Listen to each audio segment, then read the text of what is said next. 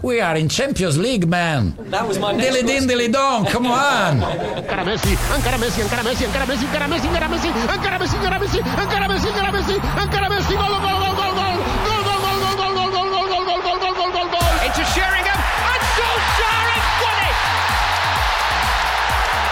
I will love it if we beat them. Love it. This is the Modern Soccer Coach Podcast with Gary Curneen.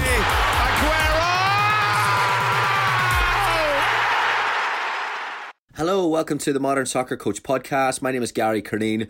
Joining us for this episode is David Cellini, UEFA licensed coach and assistant coach at IFK Värnamo, who play in the top tier of Swedish football.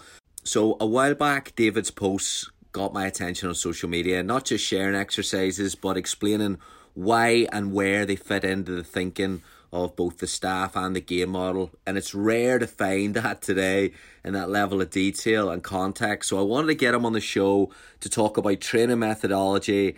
We go through quite a bit of video, which is brilliant, but because video and podcast don't go together so well, I cut some of the video out of this podcast episode there's about 20 minutes more. If you enjoy the interview here, you can get the full video on modernsoccercoach.com website. It's absolutely free. I just cut some of the footage that you would probably need the video along with. So if you want to watch the whole thing, head over to modernsoccercoach.com. When you're there, there's also plenty of new content up there, some free ebooks. We've also got a special offer coming Black Friday, November 25th, 2022. We're going to have 40% off everything on the website. So when the US are playing England, head on over to modernsoccercoach.com slash shop and there's plenty a plenty plenty of special offers on the website. We've also got a new book coming out soon scanning exercises. Please check that out modernsoccercoach.com slash shop.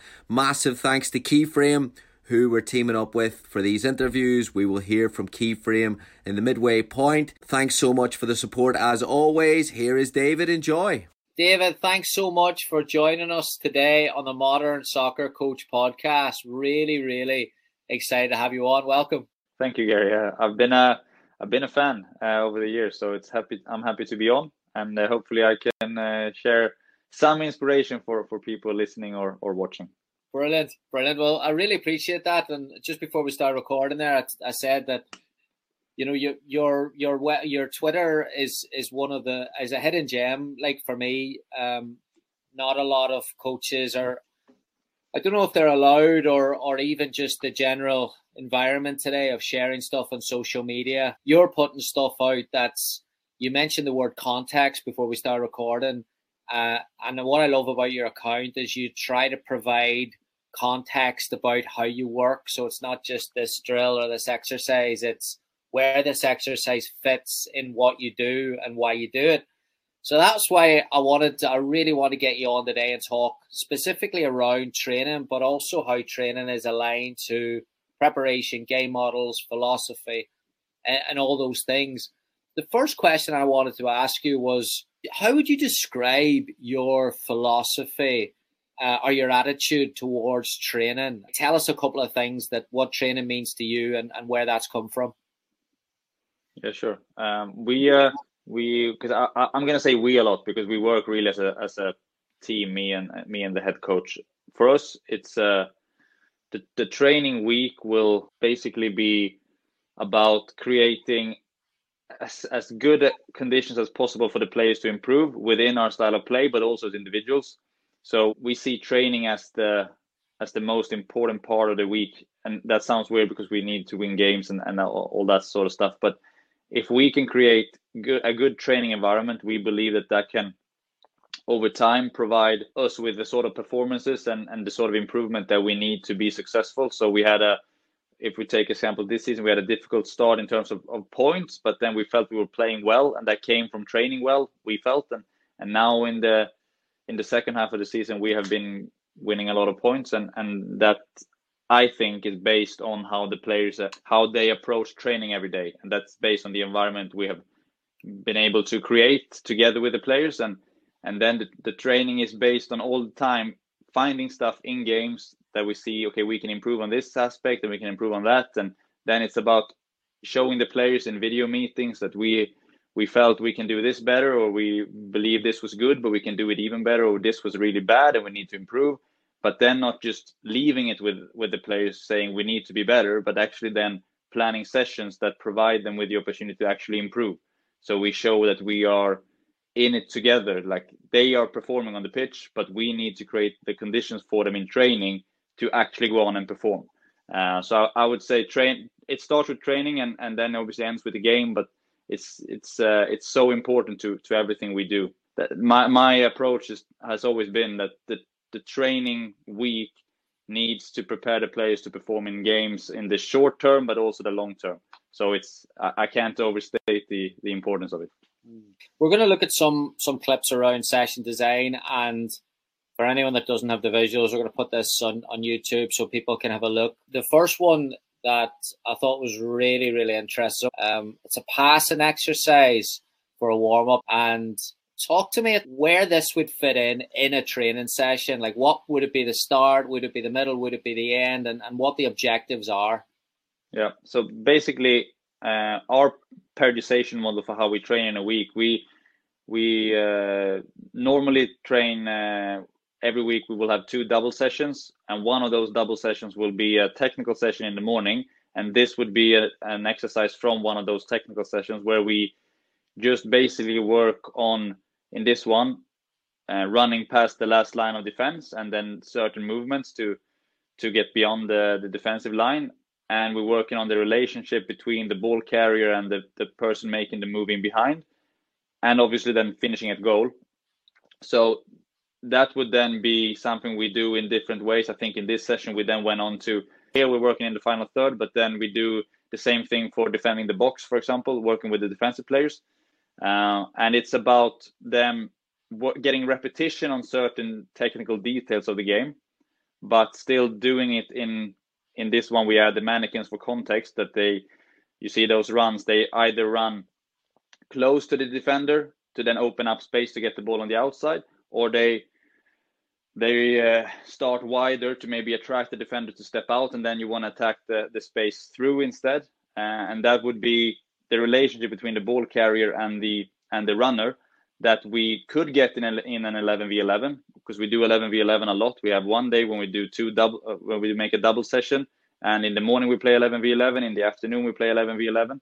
But then you may get into those positions four times. Here they will get a lot of technical repetition, but also, yeah, what do you call it, the movement repetition as well. So they and they also work on the relationship with their teammates in third man combinations, but also just playing one one player on the ball, one player running. So it's about creating repetition within a context that is based on how we want to play, but they still make the decisions on which movement they make, and that's why they have to work on the relationship part as well. So we're not telling them to now you're just running like this and now you're running like that but they work together to create that that situation. And it could be me for example as a coach i could be the defender. So they would work against me and would have to adjust to my movement. So i i would open up the space through myself and a mannequin and then okay so how can they then attack that space? But it could also be me closing that space and then they need to be able to play on the outside. So in from an unopposed practice because i'm not trying to take the ball it's still unopposed in a way, but they still have something to to uh, adapt to in a way, and something that that uh, they have to take into account when they when they go. So it's about getting repetition within a, a tactical context, really. Yeah, this con- this concept of arguing opposed versus unopposed, I think it's there's a there's a gray area in the middle where yeah you're explaining there it's it's unopposed but there is context around types of pressure or maybe a decision based on this here type of context and that's is that what you're trying to create when you're designing it? Yeah exactly. And that's why we do it in this way because then every player will make they will get into those situations a lot. We can control how often they get into them by planning the length of the session and how long we will do this particular exercise for example. Whereas when we play 11v11 we get all the context that we will get in a game day, but we cannot control how often a certain player will be in the final third because when they play 11v11, it could be one team just pushing the other team deep all the time.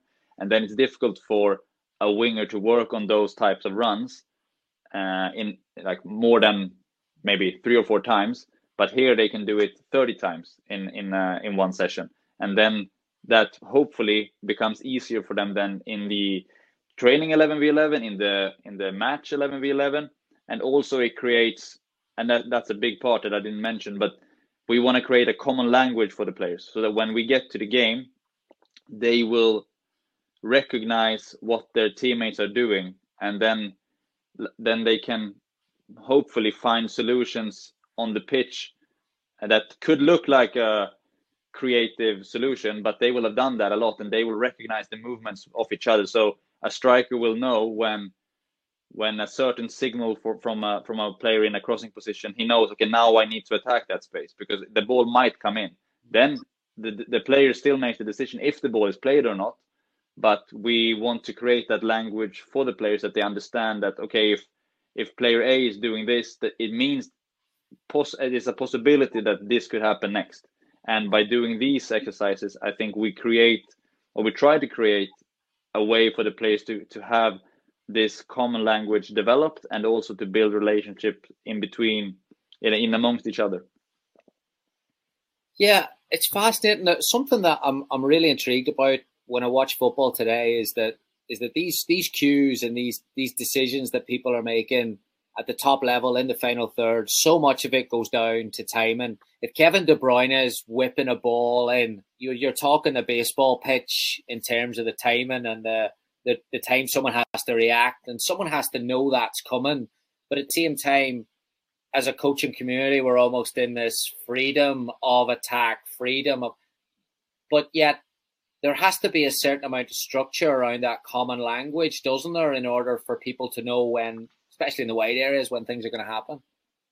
Yeah, and and I, and I think that's the that's the difficult part that, that we don't want to have a, a play that is so structured that it's uh, predictable, mm. but it's still it should be predictable for our players what's going to happen uh, in a way. So the opponent it's going to be it, ha- it has to be difficult for them, but it also has to be easy for our players to recognize these cues that, that you're talking about. So maybe maybe Haaland and, and uh, De Bruyne will have that when he moves the ball in a certain way, then you know that with the next touch he might swing the ball in, but the defender will not know that. So you have an advantage of an, an extra half second or something to react, and that's sort of what we want to create as well. That we can, uh, that the players can recognize these sort of sort of details in the game that are so subtle that it's impossible for someone who's not in it to maybe recognize exactly what's going on.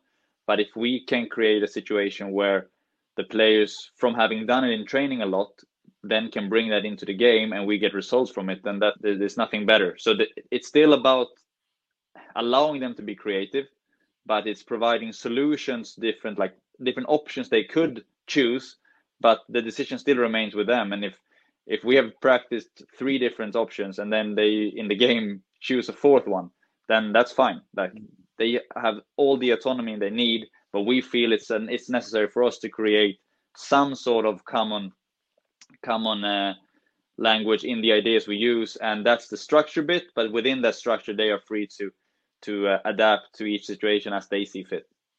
Fantastic. I love this. Um, quick one for you. Whenever you're doing the you know two two double sessions uh, multiple times a week uh, during a season is like you, you don't hear that a lot today. And how much of a conversations are there through sports science with the type of activities that you're doing explosiveness there in that exercise for a technical day? Is that is that a lot of emphasis on that those types of conversations uh, to be honest we uh, we are a really small club. We basically only have two people working full time on the on the football uh, like the really football side of the of the of the club. It's it's me and the head coach and then we have play people helping out with uh, some strength work and and some conditioning like that but mostly we do everything. So we uh, we plan everything around the football and then we talk with the players a lot. So if they feel that that if someone has a problem then we take them out because we don't want to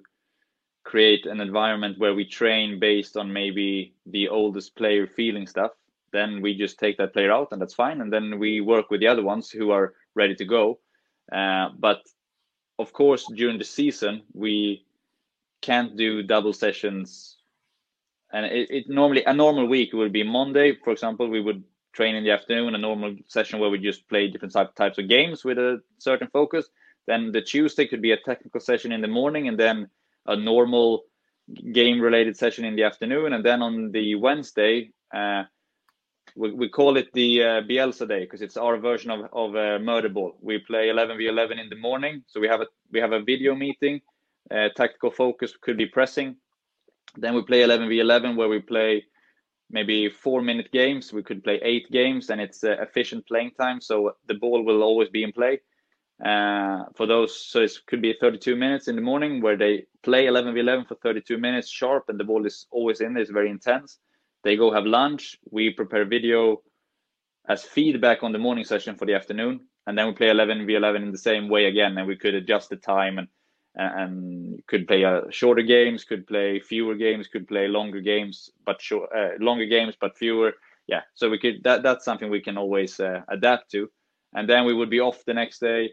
We would train on the Friday. That's when we prepare for the game more uh, often. The day before the game. That's the first time we introduce the opposition by showing how they play and maybe do some tactical work in the training. And then we play the game and then we're off again. So we prioritize having two off days if we can. And then we do double sessions on two days to still get a, a lot of, of training, training hours on the grass, but still allowing the players to recover fully mentally and physically on those off days. So that's that that was what a what a week would look like. But we don't have the issue or the help of a lot of people with lots of ideas. So it's basically just us running it and then trying to, along with the people that come in and help us for training, create a situation where we don't create, you know, fatigued players or injured players. And that that's sort of how how the situation looks for us. Brilliant, brilliant. Um, moving on to exercise two the, this is your cage defensive game. Love this. Yeah. Talk to us about the same thing, if if you would mind, objectives and what the thinking is behind it. Yeah. So basically, this is a warm up activity we we've used. Uh, it's basically getting them into the frame. So this would be another technical session where we would work uh, on defending the box. So this would be only defenders in this particular one. Uh, they we we we get to we talk mostly about the intensity of, of how they need to move their feet and, and be active to defend is something we use as a term. So they have to be really sharp when they move, move with intensity. So it's basically pressing, covering, it's stepping out from the line. And from that 3v2, maybe creating a 2v2, as you, as you saw there when he went on the central player. Uh, it's about adapting to where the ball is. If I can if I decide to defend the central space and trying to force to play on the outside, and then we try to overload or not overload, but when the ball goes wide, could we maybe go and create a two v two instead of the three v two like that, stepping up and so it's it's lots of different defensive principles, but mainly it's about creating the the, the big goal instead. The cage, the cage feel even you know like I, I love the the design around this, the just the mannequins of like you mentioned the mentality, but you've de- designed something around that actually looks like a cage. So cage yeah. mentality, defending, you know, a bit of creativity. I love it. yeah, and it's also a bit of fun for the players because it's it's it's. I think it's more um, it's more uh, inspiring for them to actually okay i'm stepping into the cage now. I have to defend this. Like i if i want to survive i need to leave this cage without conceding goals for example. Uh, rather than just having flat cones and it's still open everywhere and you would just say okay now you're defending this space that could still be fine. But if i have the mannequins to use them then why not try and really create that feeling of of them being locked in there and having to defend for their lives it brings us along very very nicely that we're weaving something in. So you posted about break passes and i've i've never seen this type of work done before which is and and correct me if I'm wrong here, and just in reading and interpreting it, it seems to be a almost a preparation pass for an outlet pass once the ball is won from a press to allow you to transition uh, quite quickly and effectively with the ball under control. Yeah, exactly. So it's basically the fir- the the pass when you break the opponent's attack. Uh, so the first the first ball you get, if it could be from a from uh, if they play a long ball and it's a it's a an aerial duel. If I can win that duel and put the ball down with control, that's the break pass, and then we play from there. So this one that you're running now is just a a, a technical exercise uh, where we work in pairs, and it's a competition between three pairs of, of defensive players here, uh, where they uh, yeah they I think they have two touches with uh, among uh, between them maybe yeah, and then they one sets the other in this one, and they can then try and score in the mini goals, and then they compete against each other, and this is one we've done, and then we I, I've posted a few more where we have uh, opposition as well. So it could be one or two players in front of the mini goals that they try and block them. So you have to beat an, an, opponent when you put the ball into the goal as well. We've also had it where if they, again with defenders in front of the mini goals, if they miss that one, it becomes a three v two that they have to defend. So if they do not succeed with with the break pass, then they have to defend because that's the that's the big uh, the big idea behind all of this. Because if we want to be a pressing team, uh, like we are, then a lot of teams we play will choose to go long. So we bring higher up the pitch, will not give us anything because then we will have to defend low because it becomes a counter attack. But if we can put that first ball down with control to make the pressing action successful, and we can maybe go, as you said, to then play a pass that can be the start of a counter attack, or it could be just the start of a period of us keeping the ball and preventing them from from attacking and, and, and us being in control of the ball, then that's what we want to achieve with our pressing. Because I think most attacking players that would go and press high, if they consistently would, in a way, succeed with the pressing by forcing the opponent long, but still have to run back every time because the defenders give the ball away, then they would stop pressing because they know they have to run back. So it's again, if we want to press, we want to be good in the pressing part, but then we also want to be good when we get the ball. So that first pass is crucial to create the conditions for us to then go and attack. And that's basically the idea is both attacking because if that first pass is good, it can help us create an advantage against the opponent because they will probably be a bit disorganized and we have a chance to go and score a goal but it could also be from a defensive standpoint that we want that pressing action to become a situation where we cannot concede a shot or, or even a goal. Because if we as i said if we give the ball away after that initial first the high press then it could be a chance against us. And and that's obviously something we want to avoid as much as possible. So it's uh, defensive and attacking thinking behind uh, the, the the one idea. Yeah it's fantastic. I love it. Um i was fascinated by how are you are you tracking is this something that you've seen and you've kept track of? Is is there something that you've you've is it one of your kpis in terms of analysis or objectives? You know is it is it something that you feel you've got better than or are you measuring it or how's that whole process? Yeah it, it's uh when we break the game down afterwards we uh the analysis process is basically that we we have some general principles that we that's included in the way we play and then obviously we have uh, specific game plans for each for each game. And for every game we've ever played this season we uh, we have gone out to press every team regardless of if they were the bottom team or if they were top of the league. We've tried to press them high for as much as possible in the game. And uh, we felt that we were getting better at the pressing bit but we weren't as good in in getting the ball down and then playing with it, and that could be by players not back checking after the ball was played past them and not helping out with that second ball. But it could also be those players that were responsible for the first pass, the break pass, that they weren't putting that ball down with as much quality as we wanted, and then we weren't succeeding in the in the uh, numbers that we that we would have wanted to in, in terms of succeeding with with those press high pressing high pressing actions. So uh, I think it's something we look at every time, and every time we then give feedback on the high pressing to the to the players, then we will look at the specific situations that were good or or we feel we need to improve, and then we can easily see that our center back.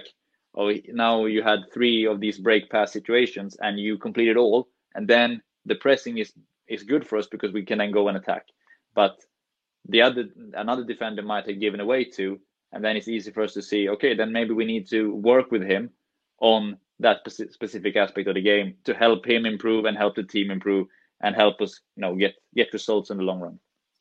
Hello, coaches. We'll take a quick break here. Again, we are delighted to team up with Keyframe for these interviews. They've helped us out with the podcast, also teamed up with us on YouTube content. Massive, massive fan of Keyframe and what they do. Video is a great coaching tool, but telestration has been proven to take video to the next level. It improves understanding, aids retention, saves time when you're coaching the players and using videos for your presentations. Telestration is normally very, very expensive and hard to produce.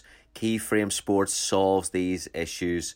Keyframe is simple to use, fast to learn, works with any video provider, and is affordable. Please check them out. Head on over to their website. The link is in the podcast notes. Keyframesports.com. Back to David. Yeah, but even even from a focus standpoint, and and I'm putting my player hat on, which I don't do very very often. But if I'm training that aspect of it, and and there's also and there's suddenly an importance placed or, or a or an emphasis on that break pass like it's something that just gets overlooked so much. So I, I mean, when I'm looking at it, I'm thinking, oh, why did I not? Why have I not seen the importance of this? But then I'm thinking, if I was player working in that, I would, I would have so much more. You mentioned there about checking shoulders and awareness. That would help me so much if I knew there was a, a premium placed on that first pass. Once we regain it, has to be clean, has to be right, has to be high quality. Yeah, and I think it's a massive part, and and that's that's also t- tells you something about the players we work with every day that they are have such a drive to improve, and I think that's that's true of most footballers in the, in the world. They they want to get better and they want to perform as well as possible because that will help them as individuals. So now we we've had throughout the season working with this, and and I think in a way showing the players the importance of of this specific detail of the game that we now have players actually practicing this off the sessions, you know, by themselves. So they will set up mini goals and they will just go chipping the balls in, and then they will head the ball into mini goals, or they will go on the volley and that sort of thing to work on their accuracy in, in this part of the game. So that that's obviously the dream for any coach to see the players then doing extra, but working on such a detail rather than just trying to hit the crossbar or something. Uh, so that's and that that could be fine too. That that's also good. But but um, that's when you when we feel that we have really gotten to the players and and them understanding why we place importance on on certain details. You've been very very clear on those principles and you've uh, worded that and, and articulated that really really clearly and really really well. How much of a of a moving piece is the whole like how much are you still kind of adding to this and still seeing little things and adapting uh, how much freshness is almost coming into training sessions. You know how's that process working out? Uh, we we uh, we evolve a lot i would say. We, we try to find advantages in every game. So we believe like if when we have the ball that how the the opponent will try and defend against us it will open up different spaces. And then we need to position ourselves in certain ways to, to take advantage of their attempt at at pressing us, for example. Uh, and then every time we face something that we feel is maybe something we haven't prepared for because we haven't done it before, then we find okay, maybe this could be a solution against that sort of press, for example. Or if someone tries to build up in a certain way, then we uh, might might encounter a situation where our pressing doesn't really work because we haven't been up against that sort of of uh, build up play before, and then we need to find solutions towards that. So I, I, would say in terms of the training, it's very much driven by what we encounter in games, and then tying that into the way we play. So if uh, we we had an example when we played uh, we played a team that was that was uh, dropping with players out from the middle. So it's basically playing in a ring. So they had like no central players, and often you want to protect the central spaces. So we would have players in the center, but when they were dropping with players around, it was difficult for us to to press in a way because they kept they kept dropping with players outside our shape, and it was difficult for us because we didn't want our midfielders to just leave the central space to leave us exposed. So then we had a situation that we hadn't had before, and then we started to think, okay, how can we deal with that in the future? And then we worked on on that in a session. So it's it's very much driven by what we encounter in games and we see okay this could be a solution this is something we need to to, to practice on, and that could be as simple as as uh, changing the the position of a wide player to play inside a, a fullback rather than outside a fullback, or you know simple things like that. But based on what we see in games and how we feel we can improve and take advantage of a situation that appears, because the next time it happens, we want the players to be quick to read off the situation and then go, oh, they're they're pressing with two strikers and two uh, wingers really high. Then we know because we faced this last week and we've prepared on playing against this. But now they changed and pressed with three strikers, and then it's a different solution, and we might adjust our positioning to that. And we want the players to be in on that, and it's difficult because they are always always in it, and it's also difficult for us to see. So then we can use the video to take stuff out and then put them into training sessions to work on it and hopefully the next time it will be easier for the players to recognize what's going on uh, and some players are are better at that than others. So they can be. We have one center back who's brilliant at reading off what the opponent how they try and press, whereas we have attacking midfielders who are brilliant at seeing how a team is trying to build up and how we might adjust our pressing to that. So it's about getting the players on the journey, and uh, training is the the best way of doing that. So that's how we would um, fill the fill the uh, constant uh, evolution of the team mm. with examples from games. Mm. What, what, where in a week do you put on your creative hat in terms of those exercises, and then how much of it do you balance off of? You, know, you do a lot of video, obviously, and and it's great looking at that there. So, do you are you a coach that spends five six hours reviewing video, or are you trying to get ahead of it, doing the right? I've got a plan, plan, plan. Or how how do you balance all of that? Yeah, uh, in ter- in terms of how uh, the the creativity, I, I think we try and do it every day because we uh, it's very like we do some exercises often, but we we are constantly trying to come up with new ones because we we feel that as I said, if we encounter something new, we want to practice that, and then we might need to create a new exercise, and that could be starting from uh, if we want to build with two center backs and two uh, like a double pivot, then we might create a session around doing whatever we want to do with those four players, and then we could add fullbacks and we can add tens and we can add opponents, and from there we create a, a session uh, or an exercise based on something we want to practice. So so it's uh, it's creativity every day. Uh, and then we, we use mannequins a lot, as, as you might have seen in possession games. And then we will position the mannequins in, in ways to, to make it uncomfortable in, in, in some drills, to make it uncomfortable for the players and make it difficult for them. But in others, we might put mannequins in the the shape that the opponent will use to press us, and then how we we feel situations can occur in the game, and then how we can can prepare the players for for certain situations then that that could happen. Uh, so it's it's uh, we are create try to be creative every day if we feel that we need to come up with something new. But if we have something that we that we can just continue doing, then we have no problem with that. So so so that that that was one part of the question. What was the rest of the the other part of the question was um, how how much do you spend like reviewing oh. every training session? Uh, depends on what we do in the session. When when we play 11 v 11, it's a lot because then we try and get give the players as much feedback as possible. That could be we want to get better at doing individual feedback, but that takes a lot of time. Mm. Uh, so that's something we we will try and structure going forward because now we we we give them a lot of feedback as a collective, and within that, obviously, they are individuals, so they get individual feedback, but we feel that it's a great asset when we can sit down with with the player and look at certain clips, and uh, we do that with some players every week, and uh, that's sort of maybe one week we do. I, I would sit down with you, and then the next week I would sit with someone else. Um, but it would be beneficial if we could do that almost every week. I think uh, so. That's something we want to improve on. But we we spend a lot of time watching videos. So from the games we we pick out so many details on every player on in and on, on the collective level. From training sessions it's less individual except for when we play 11 v 11 but then we might use video from training sessions to then show them in preparation for a game. So if we've seen something in an opponent and then practice that during the week, we can show the players that so this will happen tomorrow in the game, but we've already done it in the week. Uh, so you will it's just doing this again. Mm. So it's uh it's a lot of video, it's a lot of planning, but it's uh, it's a lot of fun as well.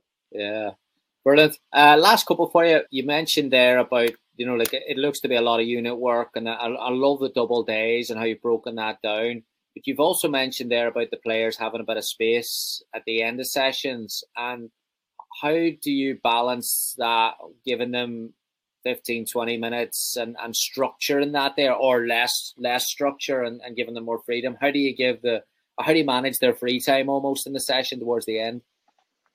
No, that that's uh, solely up to them. Uh, I would say uh, we uh, we have one it's not really a rule, but it's something we when we have uh, when we play, we're always off the next day, and then we tend to use the first session after the game to work on in some sort of possession games. It Could be usually starting with smaller games and then building up to a to a to a bigger one. Uh, but we wouldn't do shots in that session uh, to to allow them to recover. So in that session, when we finish, if they want to stay behind and do some break passes, that's fine. But if they would stand and shoot, we would tell them not to do it because we want them to fully recover before we go into those sort of explosive actions. Uh, but then otherwise, like today, we will play tomorrow. So today after the session, they are just allowed to do whatever they feel they need to get into whatever headspace they they feel is needed for the game. So some of the players they, they stand around shooting some of the players will play some longer balls in between each other some players will will just uh, stretch and, and go in.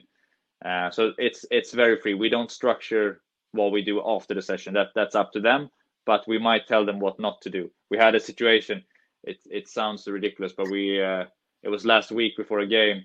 We had some players shooting as, as just as, as i just told you because they want to shoot that they were doing free kicks.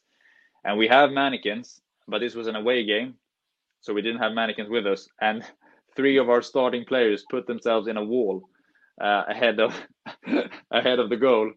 So they like yeah. So the the players shooting had three players in the wall, three players that were starting. So we had to tell them to yeah, probably not the best idea to, to be in the wall because what happens if you get if you get hit in the head for no reason and also if the ball is traveling towards their head we would want them in that day to just take that head down. Yeah. But then you training a behavior we wouldn't want them to to use in a game. So that's that's the only time I think we've had to tell them, you know, stop stop that. uh, it's great to hear around the world. There's always something. You talked a lot about philosophy at the start and aligning with Kim. Is that something that are you two are you two really really close in your philosophies, or do you work off of a little bit of differences in terms of he's more attack minded, you're more defense minded, and it works like that? Or, how does that relationship kind of work? Uh, I, would say we are very similar. Then obviously he's the head coach. He has the 100% image of what the perfect game looks like. So a big part of my job is is trying to keep up with that. And then when I watch when I watch a game and I would know maybe 99% of, of our style of play of or his style of play uh, but then i might not see something that he then wants to add and then it's i need to i need to spend time when when he's doing the analysis with the players then i have to pay as much attention to what he's showing them as they do uh, because because i need to keep up so i can then also teach the players what we want to see based on what he's he's spotting in in those clips. So we work off his, but my ideas are very similar. I've worked in a similar way. Uh, I've learned a lot in terms of in terms of how he structures play in the final third, where he is uh, leading in in in Sweden. Uh, probably, uh, I'm gonna I'm gonna big him up here, but I think he's one of the leading final third coaches around. Really, uh, the detail he brings and the how how good he is at working with with you know tiny tiny details is is uh, immense for me. Uh, so I learn a lot of him. Then I think we learn a lot together when we watch a game. So we started the season having an idea of how we wanted to look like a pressing team. But then we have added bits and pieces and changed to become a really flexible pressing team, not just going ball oriented. Sometimes we can be more marking, but sometimes it's like marking on the ball side. Uh, sometimes we have center backs stepping out, like stepping out from defense to to play against uh, against opponent midfielders if, if we feel that is is needed, or we push fullbacks to go on on the opponent's fullbacks, even if that fullback is deep. Whereas in the beginning we were more like moving as a unit, but then we felt in certain games we when we play the best teams that we might need to to transition into a different style of, of, of, pressing, for example. So that's something that I work a lot with in terms of feedback to the players, in terms of coaching on the pitch. But that's a joint process of how we keep developing that side. Same thing with build up play, same thing with the final third, but but he's still the one calling the shots and I'm very much involved and we I, I get so much freedom to come up with things and do things and and and uh, plan things. But still from his mind we have created a style of play that that I feel 100% on board with. And I had some similar ideas but but now I feel like we're yeah we're we're very very very very like-minded so mm. it's uh, it's uh, it's a nice way of working it's uh, it's a partnership I'm really enjoying being in fantastic and then what are some what are some areas or, or sources of inspiration outside your your environment at the moment that, that you kind of delve into for again those sources of creativity or maybe some ideas through that? Yeah, I, I personally I I love uh, De Zerbi. Uh, I uh, I I've followed Italian football for for my whole life really, and and I've, I've I heard of him when he was in uh, in Serie C uh, the first time. So I've watched clips of his teams, uh, you know all all the way ever since then, really. And uh, he's a big source of inspiration. I think uh, I watched them at the weekend against Man City, and I think there are very, there are similarities between how they play and how we play, uh, which which are quite uh, fun to see. I uh, I like to watch uh, what Ten Hag is doing with United now and with what he did with his Ajax team. he, I think he's a, a, really interesting coach. Everyone I think that are coaching today have some sort of connection and inspiration to what Guardiola has done over his career. So that's same with me when I started coaching almost a decade ago. It was it was a lot based on what what Guardiola was doing at that time, and I followed through his during the during the years. So and and then a lot of Italian coaches. Sarri was a big source of inspiration for me personally. Uh, and then you you see things from coaches that are maybe not that well known, but they do interesting things. It could be in Sweden, it could be in uh, in this in in Italy, but teams that are maybe like Torino, how they press, Udinese, how they would defend low, Atalanta, what they were doing. So you get, I get a lot of inspiration from all corners. But I would say if I would pick certain coaches, I would say those uh, the, those three that I said, but De Zerbi, Guardiola, Sarri, and, and forward Ten Hag as well. Mm. Uh, World Cup coming up. Any anything you're looking forward to specifically in that, or any one you're looking forward to specifically? it's a difficult one because uh, I'm I'm Swedish, but my family is also Italian, and neither of my countries qualified. So so it's uh, I have I have no I have no uh, personal personal feelings involved. Uh, I'm looking forward to see how uh, how Brazil are doing and Argentina. I think they uh, they look really good, both of them. So those are the two teams I think I will pay close attention to then it's all, always interesting to see what what Spain and Germany and those countries are doing. And I've always liked Japan as well, so we'll see what they do. Uh, they've always had some interesting stuff. I feel so it's going to be a good one, but Brazil and Argentina for sure. Well, Brazil look like favorites, don't they, at the minute? Yeah, yeah, fantastic. David, this has flown by. Um, thank you for doing it, and also, you know, on behalf of thousands of others, uh, thank you for for being a, a, shining light on social media uh, in a really, really positive way, sharing ideas and, and sharing that context that the football world needs more of, especially coaches. And I, I can't thank you enough. And keep up the great work. Finish the season strong. And um, and thank you for, for jumping on to chat about it. Yeah, thank you. Uh, and likewise, Gary, I've, I've always enjoyed the content on the Modern Soccer Coach. So, so keep that up as well. Brilliant. Brilliant. Thanks, David. Top class. Thank you for listening to the Modern Soccer Coach Podcast. For more coaching topics, sessions, and resources, head on over to Coach Curneen on Facebook or visit the website at www.modernsoccercoach.com.